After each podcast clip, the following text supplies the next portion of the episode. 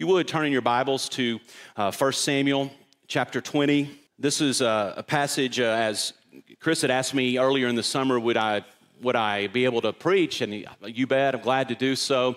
And I was, uh, he told me 19 was what we needed to do. And so about three weeks ago or so, I emailed him and, and, I said, Hey, I'm listening to you and Paul and y'all lead, and I don't know if we're going to get there by the time I, I, I, get there. Do you still want me to do 19? He said, No, just, he just wrote me back, No, just do 20.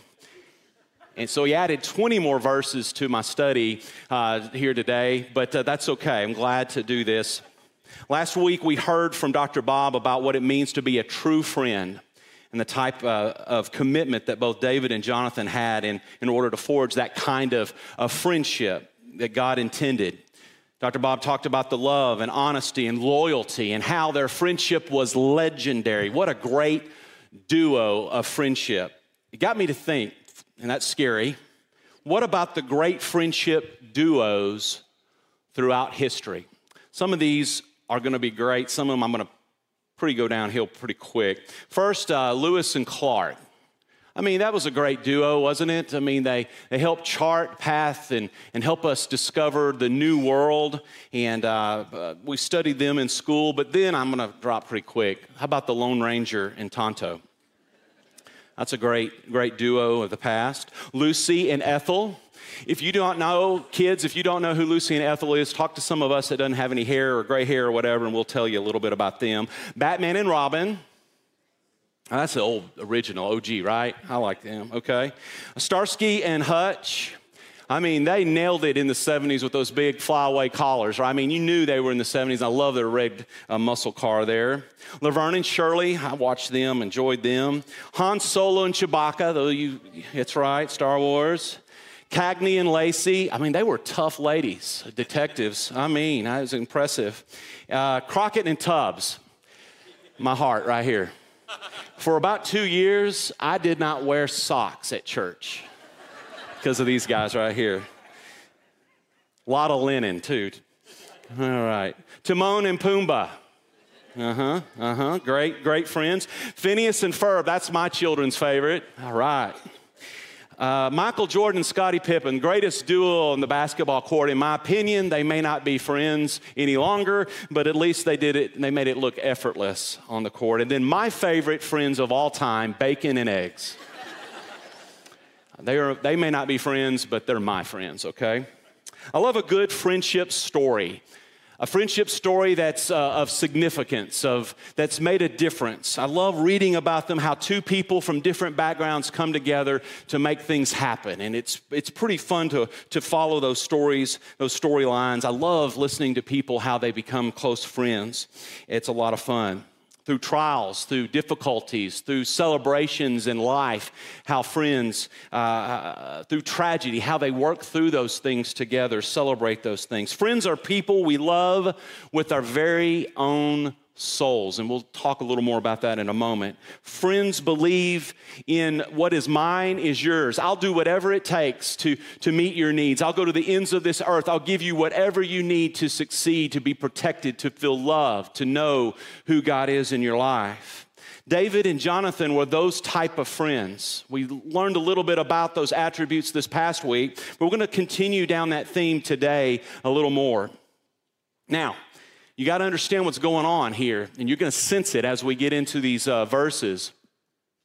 You're going to see that they, these two, can, in their words to each other, how they go back and forth, their interchange here, they're struggling.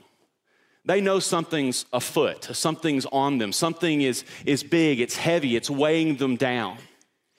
And so I want you to feel, I, I've, I've talked to my wife Tessa about this as I prepared. I really want folks to feel what Jonathan and David are, are sensing in their friendship, in their world around them. Look at verses 1 through 4. Then David fled from Naioth in Ramah and came and said before Jonathan, What have I done? What is my guilt? And what is my sin before your father that he seeks my life? And he said to him, Far from it, you shall not die. Behold, my Father does nothing either great or small without disclosing it to me. And why should my father hide it from me? It is not so, Jonathan said. But David vowed again. He's again wanting to be sure. Your father knows well that I have found favor in your eyes, and he thinks, Do not let Jonathan know this, lest he be grieved. But truly, as the Lord lives and as your soul lives, there is but a step between me and death. David is perplexed. David is struggling here. He's scratching his head trying to figure out why does the monarch why does saul the one he, he has sworn allegiance to why is he coming after him? Why does everything seem to be falling apart Jonathan reaffirms his allegiance to his, his dear friend, his brother in arms, David. These two were probably 18, 19, 20, somewhere in that range here. They've only known each other for a few years, but they've served alongside each other making a difference for the kingdom of Israel together. And Jonathan reaffirms his allegiance to David in verse 2. But then, if we were to read verse 4, then Jonathan said to David, Whatever you say, I will do for you. Whatever you say, I will do for you, David. Powerful, powerful testimony of friendship, powerful testimony of knowing that God is, has his hand on his friend here. I find it telling here that the most popular man in all of Israel at this time, even more popular than the king of Saul, King Saul, king of Israel, was worried about his relationship with his earthly authority. Just think about that for a moment. He's struggling with it. He's had the hand of God on his life. He knows something is that God's uh, uh, uh, work and his spirit is living in him and, and has brought great victory for the people of Israel because of, of God, of, of David's uh, uh selflessness and being uh, utilized by God to make a difference for Israel and for Yahweh. And yet, and yet David could very easily just said, I'll tell you what, he better be glad he hasn't made me mad. I'm the most popular guy in all the land. Why, why, why would you, why would Saul, you better be careful you're not, don't cross me. Because he could have very easily, have you looked at the scoreboard, Saul? I've lapped you two or three times. He didn't do that with his dear friend Jonathan. Out of respect, out of honor, uh, uh, being uh, having a humble heart. Now, some of us guys do that, don't we, guys? Or maybe it's locker room chat or whatever. We say things like, uh, uh, you know, if, that, if I ever see that Yahoo again, I'll tell him what's up. I'll set him straight. I mean, we we talk real big with bluster a lot of times. Some of us guys, especially. And that's not what David did here. He didn't do that, and he he honored him. Even Saul and Jonathan in the midst of his fear in the midst of his being perplexed. Look at verses 5 through 11. So, David, he, he comes up with a plan, a beginning of a plan. The new moon feast was upon them, and back in Numbers uh, chapter 28 11, the new moon offering is commanded for the first time. That's the first time we see it. On the first of every month, present present, I did that again, present to the Lord a burnt offering of two young bulls, one ram, and seven male lambs a year old, all without defect. This was the time for the Israelites to consecrate the upcoming month, to set apart and, and, and, and, agree with God about that. God, you have brought a new month for us to serve you and to live for you. There were, there were offerings being given, sacrifice, feasting, and worship. And I would say also, probably this is the time when the generals and all the different uh, uh, warlords and people that are serving Saul would come together. And not only do they worship God and, and, and, and, and, be, and, and sacrifice and consecrate themselves, but they also probably did some planning. And this was a place that David probably needed to be. I mean, he was, uh, you know, he had, at that point in time probably would have been there. He would have been missed not only by Saul, but those around, uh, around Saul. And so David said, uh, This is what we'll do. He tells Jonathan, he will hide out in a field. And then he says, If your father misses me at all, then say, David earnestly asked leave of me to run to Bethlehem, his city, for there is a yearly sacrifice there for all the clan. If he says, Good, it will be well with your servant. David will be okay. But if he is angry, then know that harm is determined by Saul for David. Now, David was not simply coming up with a plan to escape Saul's murderous tendencies or to at least test Saul's uh, resolve here. David also wants to know, and you could see it as evidence in for, further words and conversations with Jonathan in this chapter. David wanted to know for sure his friend was with him and that this plan, eh, eh, through this plan, be able to carry out this plan, and therefore showing David that Jonathan was truly committed to David. Jonathan's own dad had already tried to kill, kill David already. The question, I guess, what David's probably thinking is blood thicker than water? Is his allegiance going to be with his father, which makes sense? Or what he's telling me, is it really going to be with me? And you can understand Jonathan's probably a little frustrated with his dear friend. I mean, frustrated he keeps me in asked, but David needs to be sure, it wants to be sure. And so Jonathan, Jonathan says, sees and senses the anguish in David, and he exclaims, Far be it from you. If I knew that it was determined by my father that harm should come to you, would I not tell you? Come on, David. You know I got you. You and me. We're like this. We're together. And then we look at verses 12 through 17. Jonathan takes David's plan and comes up with an ingenious way of reporting back to, to David Saul's intentions. But before he shares the plan, Jonathan shares the plan to his friend, he first wants to again give encouragement and then he wants to make a humble, rather large, humble request. First, Jonathan says to David, May the Lord be with you as he has been with my father. Words mean something. David, you and I know that God had set apart my father to lead Israel. Samuel had anointed him, and we have brought in, brought in great victory. But I am now telling you that I see God, the same God that has his hand on my father or did have his hand on my father, he has it on you. I mean, it's an anointing of sorts. It's a understanding of where God is. It's a declaration of faith that Jonathan has here, and he's trying to let his brother in arms, his dear, dearest of friends, David, know this. May the Lord be with you as he has been with my father in verse 13. He is continually lifting David's spirits because he loves him as, he, as a brother, yes, but primarily because Jonathan knows whom David represents.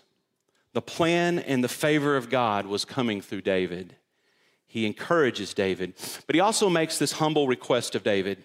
Look there in verses 14 through 17. If I am still alive, show me the steadfast love of the Lord, that I may not die.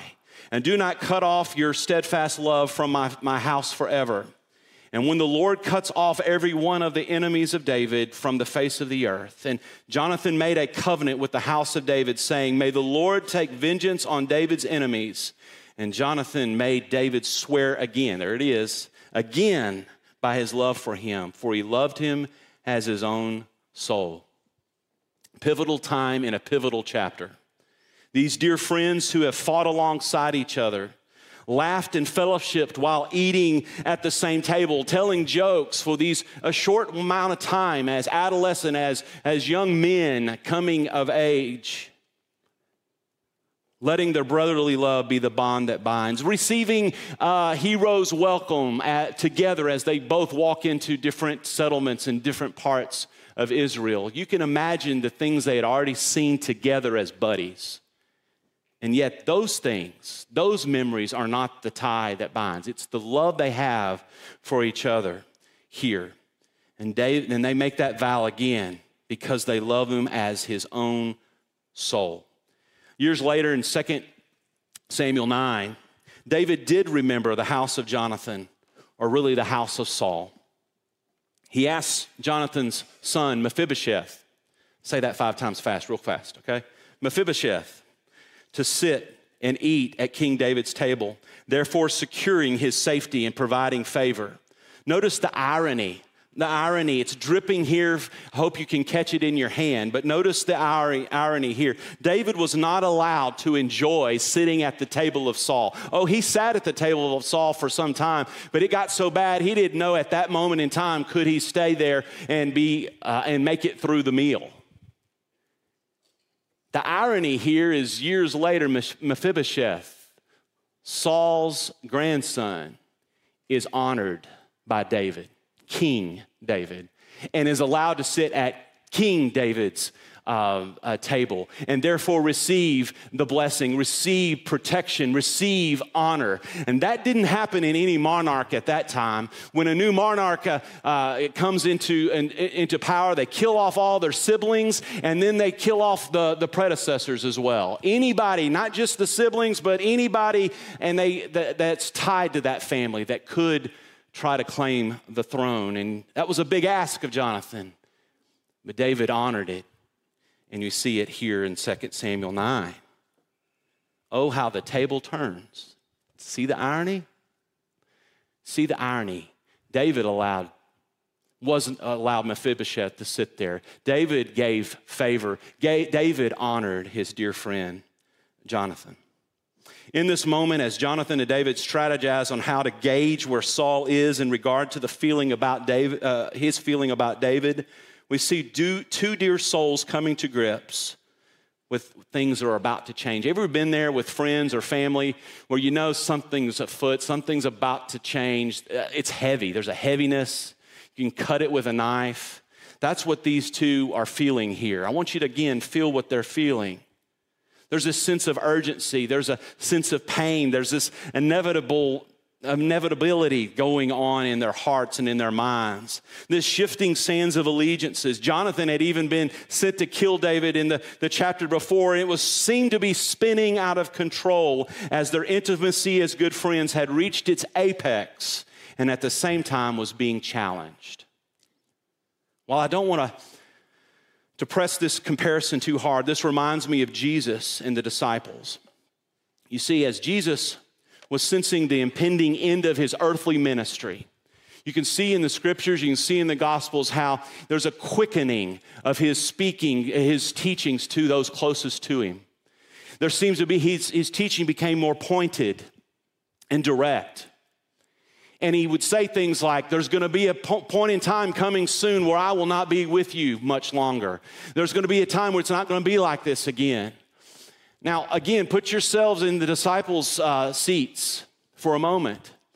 Here's a guy that you've given up everything to follow. Here's your teacher. You've seen him perform amazing miracles. You see him uh, uh, challenge the authorities. You've seen him make a difference in, in, in, all of Israel and in their own lives. You've come to, and grown to, to love your brothers sitting next to you at the table. Oh, you may fight like brothers and sisters, but you love them tremendously. You've served alongside each other, and now the leader of this band of brothers, this group, is saying, I'm not going to be with you much longer. You can imagine uh, how that heavy that felt and weighed on them. That's similar to what was going on here with Jonathan and David. It's scary, hard to face, and really, you just don't want to hear it. You just want to plug your ears and say, Don't tell me that. Don't, let's don't go there. Let's, let's just forget it's not happening. But it is. Look at verse 18 through 23. We see the plan to warn David, or at least to communicate with David Saul's intentions. Jonathan says, The arrows he will shoot will tell the tale. They will signal the reality of David's situation. Jonathan was saying to him, Either Saul's heart has changed towards David and there is safety for you, and the arrows will go this direction and show you that way, or Saul is still determined to kill David, and the Lord has sent you away because the arrows went that direction. The Lord has sent you away. Again, words mean something here. It's a huge phrase. The kind of love that these two God following brothers had for each other can only be explained as two young men who followed their God first and followed their God together, therefore sealing their friendship, knowing together the will of God. That's powerful. That's a powerful thing. It's hard enough to know the will of God yourself, right? By yourself. But how wonderful it is to have a co laborer that you're in tune with, that you love with your very own soul. To be able to say to that person, hey, we're gonna figure this out together. Hear me when I say this because their friendship was built around love and their desire to walk with God, they were wholly in tune to the desires of their God. That is a great place to be. wholly in tune with the desire of God. But they did it together, they did it as friends. God was up to something in David's life, and therefore God's direction for Israel was going to go through David. However, the arrows were going to land that day. Jonathan and David, these best friends, this dynamic duo, would both know the direction that God wanted them to go. That's powerful and should never be discounted. Do you have friends like these? Do you have a friend like Jonathan or like David? In this day and time, there are friendships that seem to be just surface oriented. Because of social media, busyness, and competitiveness, social media makes us think like we have a bunch of friends. We have competitiveness in our day and time, or our, the, the sin of comparison. We try to measure up and compare ourselves to someone else. Do you have a friend, a true friend, that sees you for who you are and you them as well, and it's okay? Do you have a friend like that? I find it tragic when I hear that people really don't have close friends ones that we love as we love our own souls. Sometimes you realize the kind of friend you have throughout the long, a long period of time. As time goes by, maybe decades, you realize, you know, this person has been by my side the whole time. They are a dear friend, and we're growing old together. We get to enjoy each other because of time passing. Sometimes a friend like Jonathan and David is forged through the crucible of difficulty, of tragedy, or uh, a change in life upheaval, however it happens, a passage of time or through some kind of difficult moment in life, however that friendship is forged, do you have such a friend? Think about it for a moment. Consider that person. Last week we heard Dr. Bob talk about the attributes of such a friendship. I challenge each one of us to go back maybe today, hopefully this week, go back and watch Dr. Bob's sermon. He gave some wonderful attributes on what it means to be a friend. Are you such a friend as described in that message? Go back and watch it. I have a dear friend, his name is Josh. And we were young pastors 25 years ago, somewhere in there dear friends that we just happened to be in, in, a location. God had placed us there. I was in a town of about 2,000. He was a town about 10 or 15 minutes away, about three or 400. I call them the suburb of our town. But we were both Baptist pastors in small, rural West Texas Baptist churches. Young, wet behind the ears, not perfect, but trying to do our best. Chief bottle washers, janitors, teachers, and yes, sometimes preachers. And Josh and I got to know each other, had young families at the same time, and he knew what I was going through, and I knew what he was going through for a lot of reasons because we were in similar situations. And in the Baptist church, some of you have not been in the Baptist church, and that's okay. it's okay. I'm proud that I came from that heritage, but because it's a, it's a, it was a wonderful heritage and has been a wonderful heritage still identify as such, but Baptist churches can sometimes fight and have dis, disunity and discord. My church, the church that God had called me, I knew that there was some difficulty in that church. I just didn't know how, didn't know how big it was about to be. The church had voted years before to go in a certain direction. The church had voted. And it was that, that was under the lordship of Jesus. The church had, had decided it didn't matter who the deacons were or the pastor was. The church had said this is where we're going, but our practice did not match. And the reason why our practice didn't match what the church had wanted to do, there was a small group of people in the church. They were not in leadership, but they were the leaders of the church. You know what I mean? And you had to kind of go behind the scenes and work through what you inherited as a pastor. And those people, a lot of them were pretty mean. And there were times they would threaten me in my job. There were times they did it publicly. And again, they're not perfect, and I wasn't perfect in how I handled it, but it was ugly at times. And there's another thing they did in those Baptist churches in those days, and many of them still do it. They have monthly business meetings. I mean, why not? Have a monthly business meeting where we can come and gripe together. And my job, and it's in my job description, was to be the moderator of these business meetings every month on a Sunday night after church. We would uh, be upset about the water heater. Should we buy a new hot water heater for the women's bathroom? I mean, come on, makes a difference. Should we go this direction for the youth group? Or should we go that direction? Should we buy a church bus? Those kind of things we would fight about or struggle with, so to speak. But a lot of the fighting had to do with those small group of people that just wanted to kind of do this. And they'd been doing it for years. And I finally had uh, led the church. There was a time where I said, guys and gals, we've got to do something. The church has voted to go this direction. Our practice is not there. We got to change. We got to get it all in line. We either need to, to, to rescind that vote or we need to change our practice. I wanted to change our practice. I wanted to go to a growth model and go in the direction the church had already voted to go.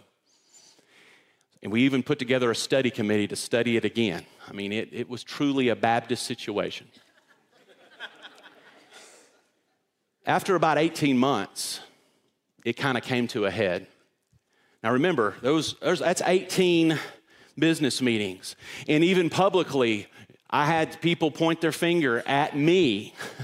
I represented change, I guess, and I understand that. It was part of the deal. But they would say, You're a lucky man, or you need to leave, or this, that, and the other. And it was a hard time in my life. Thankfully, I had someone like Josh who walked through that difficult time. I didn't know if I was going to have a job each, uh, in, that week by week. It was a struggle for me and my family. But Josh was there along the way, praying with me, walking with me, struggling, uh, giving me advice, feeling, uh, taking, shouldering what I uh, was dealing with, trying to take it upon himself. But one thing that was really amazing one contentious business meeting on a Sunday night, I was trying to keep the peace, trying to be, uh, you know, don't talk at each other. Let's talk about the issue, only at the issue. Don't talk about people or at people. And I look up into the balcony and I see my friend Josh had snuck in and he was praying. He was praying over that auditorium, that congregation. He was praying for my words. He was praying for the hearts of the people. He was praying for that church to go in the direction that God wanted it to go. And I knew that was the kind of friend that I wanted to be myself to him. That's the kind of friend that Jonathan and David were to each other.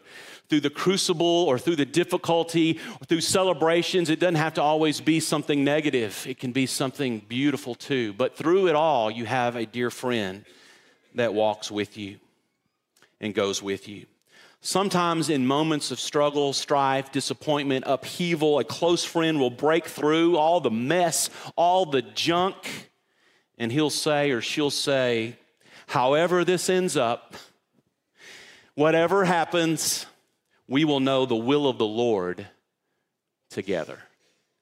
I knew that if I didn't have a job that very next Sunday at that church, that we would know the will of the Lord together, Josh and I both, and our families would know.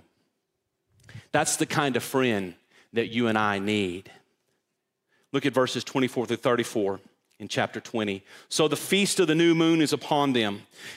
And on the first day, Saul notices David is not at the table of the leadership council, the general's table, the Saul's family table. This is again where they would come together and probably not just sacrifice, eat, and tell jokes and sing and those things, but probably strategize as well. And David, their leader, one of the big leaders, the most popular guy in all the land, was not there. Now, notice they, the scripture gives us a little insight into Saul's thought pattern there.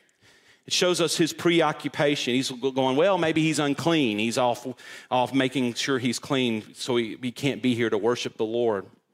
But it uh, essentially it tells us that Saul is preoccupied with the one he knows is the chosen one, the one who will further God's plan for Israel. But on the second day, Saul in our text in verse 27 Saul inquires about David to Jonathan. He says, But on the second day, the day after the new moon, David's place was empty, and Saul said to Jonathan, his son, Why has not the son of Jesse come to the meal, either yesterday or today? By the, by the way, the phrase of son of Jesse was not an honorific way to talk about David. Scholars will tell you, in the way uh, this is, uh, was phrased, that Saul was putting David in his place. Where is that lowly birthed young man, no name, son of Jesse? Where is he? I mean, Saul was right then and there already showing his heart, showing what that really what he was about. He was asking, uh, he was putting down the lineage of David, wanting to find David, but he also wanted to keep him in his proper place. Derisive, it's critical, it's jealous. And you'll see his actions in, in the days ahead and in the chapters ahead when we study them. You'll see Saul's fear in his words. Jonathan then gives David's excuse for not being there. In anger towards Jonathan, Saul insults him. He even insults his mother. And we're not talking the kind of uh, uh, playground, uh, your mama joke or anything like that. He really d- was ugly about Jonathan's old, his own mother and giving him a hard time. And then he manipulates Jonathan here. He gives him a hard time that way as well. Not only does he, he talk lowly about, about uh, Jonathan's mother, but he talks lowly about, uh, or manipulates Jonathan. He says, You nor your kingdom will be established, Jonathan. I, this, this young man, your best friend, the one that you're giving this excuse for, the one that I am asking and inquiring about, is the one that's going to eradicate our, our kingdom. Now, I find it interesting. Jonathan is, is already been told and been sworn to by David, hey, we made a pact. I will honor you and your, and your family and your lineage. But look here, look here.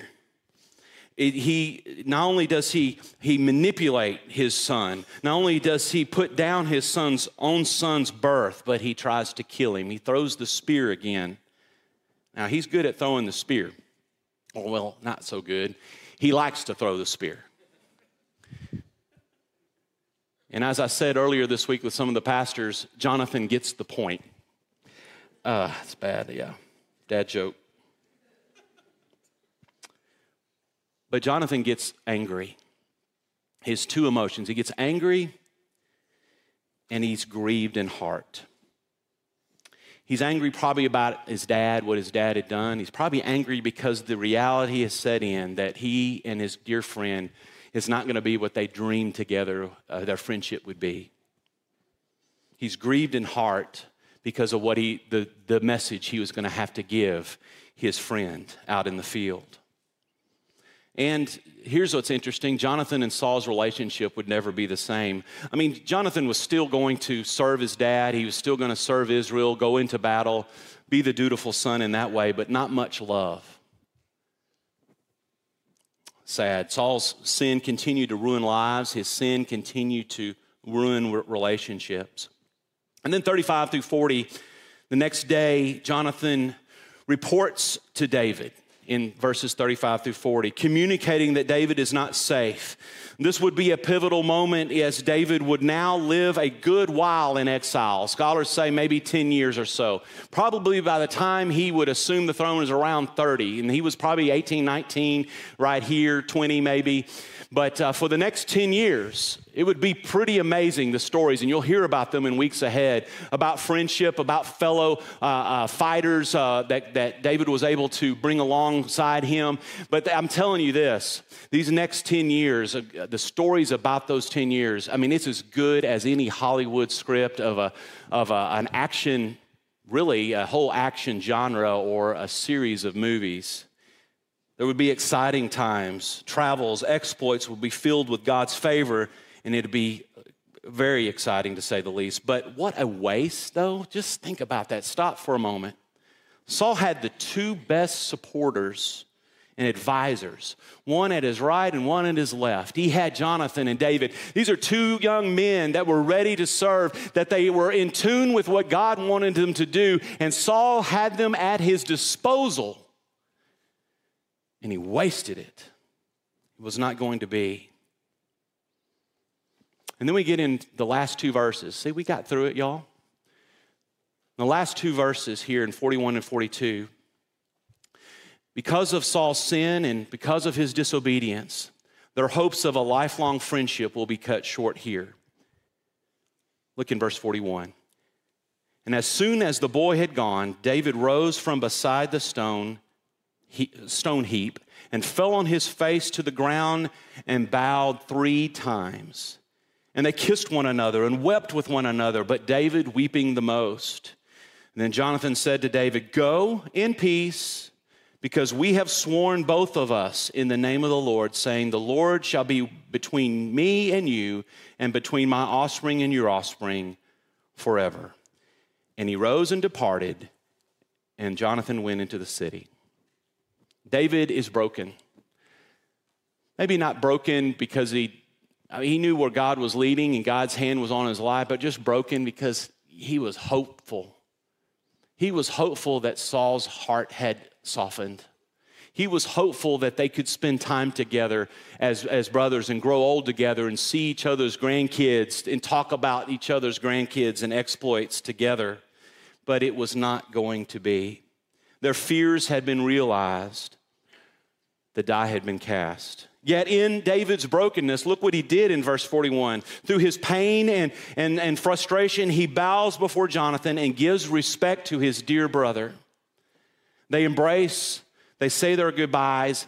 And then in verse 42, yes, in the middle of 42, and then they depart. In the middle of 42, uh, Jonathan. Uh, again calls out the, the covenant they made with each other, the promise they made to each other, but I love it. And this is a great thing to think about as friends. Jonathan commissions, essentially commissions, sends out his dear friend David. Now you must go. Now it's time.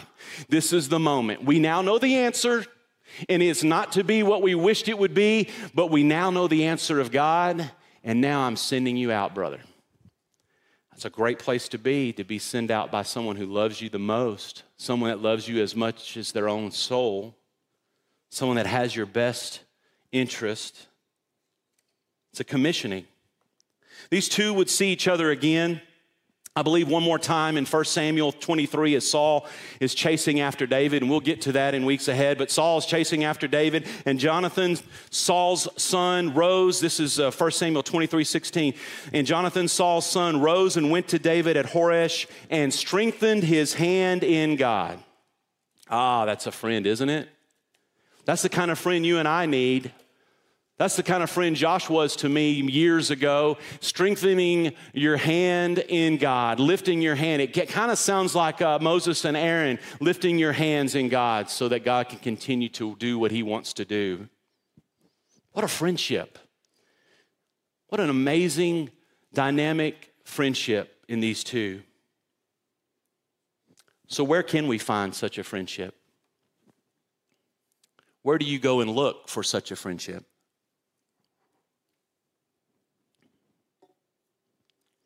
Where are you going to find such a friend?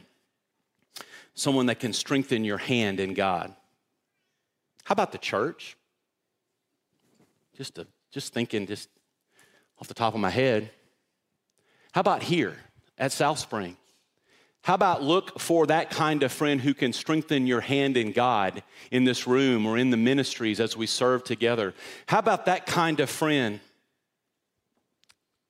maybe through your service together, maybe through Bible study together, maybe through mentoring or, or small groups together, uh, you will have a better chance of finding a friend like Jonathan or, or like David here than you are anywhere else.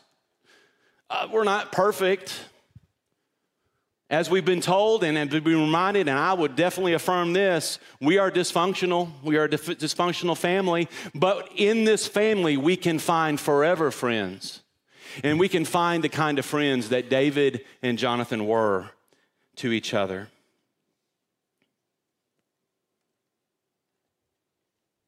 I know of a couple of guys here at South Spring who have become a David or Jonathan to each other. Through the ministries of this church, they've known each other five, six years since they've been attending here. They've known each other for a while, but through the ministries of the church and their willingness to be here regularly, their lives have become intertwined with mutual respect, brotherly fidelity, and God provided love for each other. While both of these two men are broken, not perfect, they would tell you that first off, They are expectant brothers. I like that. Expectant brothers, expectant as to what God is, has in store for them each individually and for their families and for uh, their friendship. These two guys have helped each other in the last year through some job changes, life struggles, tragedies, family celebrations, all the while asking God to be the center at, of, of what they do. In fact, a little over a year ago, they started following the Bible app together and read the Bible together every day, separately first, and then they, they put they either text or call each other and talk about they talk about what they learned that day. I mean, that's close. That's a dear, dear friend. These, these men are striving to be the best husbands and fathers they can be, but all the while spurring each other on in the faith. I met these two guys. I've, I've, seen them before, but I met them, really got to know them through the ministry of, of some small group of men's ministries about back in April. Started going to the Whataburger. We've got men's groups that meet all over uh, this area, a lot of times in the Whataburgers at 6 a.m. Ours meets in Bullard, 6 a.m. every Tuesday. And these two guys, these two close friends, that do life together. That's a term we've heard a lot in the last few years. But these two guys lead that that men's group. They're always going to be there. They're going to be the first there most of the time to make sure that we know this is that it, we're still on for the day. And if you miss, they might even text you. But I got to know them and I was surprised that their friendship, their close friendship had only really started this time last year. Again, they had known each other, seen each other the ball fields with their children, but really got to know each other through the ministries of the church. I was surprised to hear their Jonathan and David friendship had not been lifelong because you would have thought differently. This very week, this, this Friday night, they rolled in back from having a family vacation together, their families. Some of you may know them, but all of you have seen them today already. Joseph Moore and Jeremy Ashley. In fact, this is them this week in vacation down on the coast. Joseph was baptized today by his friend Jeremy, his best friend Jeremy. Joseph has known Jesus for a number of years, but had never followed Jesus in believer's baptism through immersion. He had never uh, testified and followed in obedience to Jesus to be baptized, believer's baptism, after faith. And so he asked his friend, he asked his friend Jeremy, when he thought of who, who could baptize him, it was not, it was, he didn't bat an eye. He knew that Jeremy, his dear friend, Jeremy Ashley, was going to baptize him. This is chosen family, and it is chosen family at its best. Blood relatives are great, I get it. They often are, but chosen family is the best. And when I say chosen family, here's the funny thing. Here's the funny thing is that you and I think we're the ones that do the choosing. Right, right. God has those kinds of friends for us. It may be for a season, a short while, but the great cause, uh, like a great cause of, of David and, and Jonathan, for some great cause like that in their story. It may be lifelong as we grow old together, watching each other's grandkids. But the truth is, being this kind of friend is sacred. It's lost in our culture today, but it is sacred, must be protected, must be elevated, must be, must be fought for. Even Jesus points out the sacredness of being a friend in John 15 15. No longer do I call you servants, for the servant does not know what the master is doing, but I have called you, I now call you friends. For all that I have heard from my Father, I have made known to you. Jesus, again, very pointed ministry is, is, is, is uh, winding down his earthly ministry. And he's saying that you're not servants. We're not just co laborers. You're more than that. We are friends. I have revealed to you who I am. So I count you as a friend, and you, you need to count me as a friend. Jonathan David relationship. So start praying. Start praying for that kind of friend right now if you don't have a friend. God's going to choose that person for you. Don't push it, of course, but pray over it. Pray over it diligently for that chosen family member. If you already have one or more, great, wonderful, praise the Lord. Ask God to continue to enrich that relationship, and for sure, do not take it for granted. Jonathan ended up dying years later in the battlefield. David mourned the loss of his dear friend Jonathan in 2 Samuel chapter 1. Within after and after this great friendship, Jonathan's faith in God's plan lived on. If Jonathan had not protected his best friend from Saul, probably the Old Testament would have ended with Goliath. Think about it. No king or uh, no King David, no Solomon, no temple, no line uh, leading a line of David leading to the Messiah. We owe our Judeo Christian heritage history, much of it, to this dear, close, chosen family, dear friend Jonathan to his friend David. An unsung hero, yes, but a friend indeed. This is the type of friend we all need, and this is the kind of friend we all need to be. Will you pray with me? Heavenly Father, we admit that we are lazy at times, lazy at our friendships. We don't, we don't work through them. We're not diligent enough. We don't seek your best. We put things before our dear friends, and Lord, we admit that. Heavenly Father, I pray that, that you will bring people in our minds and our hearts today, maybe someone we already know that we can get to know better, invest our lives in seek God's best in, lift their hand in God with. Lord, reveal to us the Jonathan, the David in our lives. Lord, we thank you for those dear friends that have meant so much to us. Lord, in this church, Lord, may we be about bringing a culture of friendship more than just fellow servants, more than just people who attend together, enjoy each other's company. May we be serious about friends here in this body of faith. We thank you for the ones we have here, we've met here. Continue to protect those relationships. Let it not be about us. May it not be about comparison. May it might not be about what we are missing, but what we give and what we share and give away. Lord, during this time of invitation, I pray that you will speak. There be someone here that doesn't know you, be someone here that, that needs to, to, to hear a fresh word from you, that they'll respond to you in faith this day. Lord, you do your work and you do your business, and we'll be sure to thank you. In your name we pray. Amen.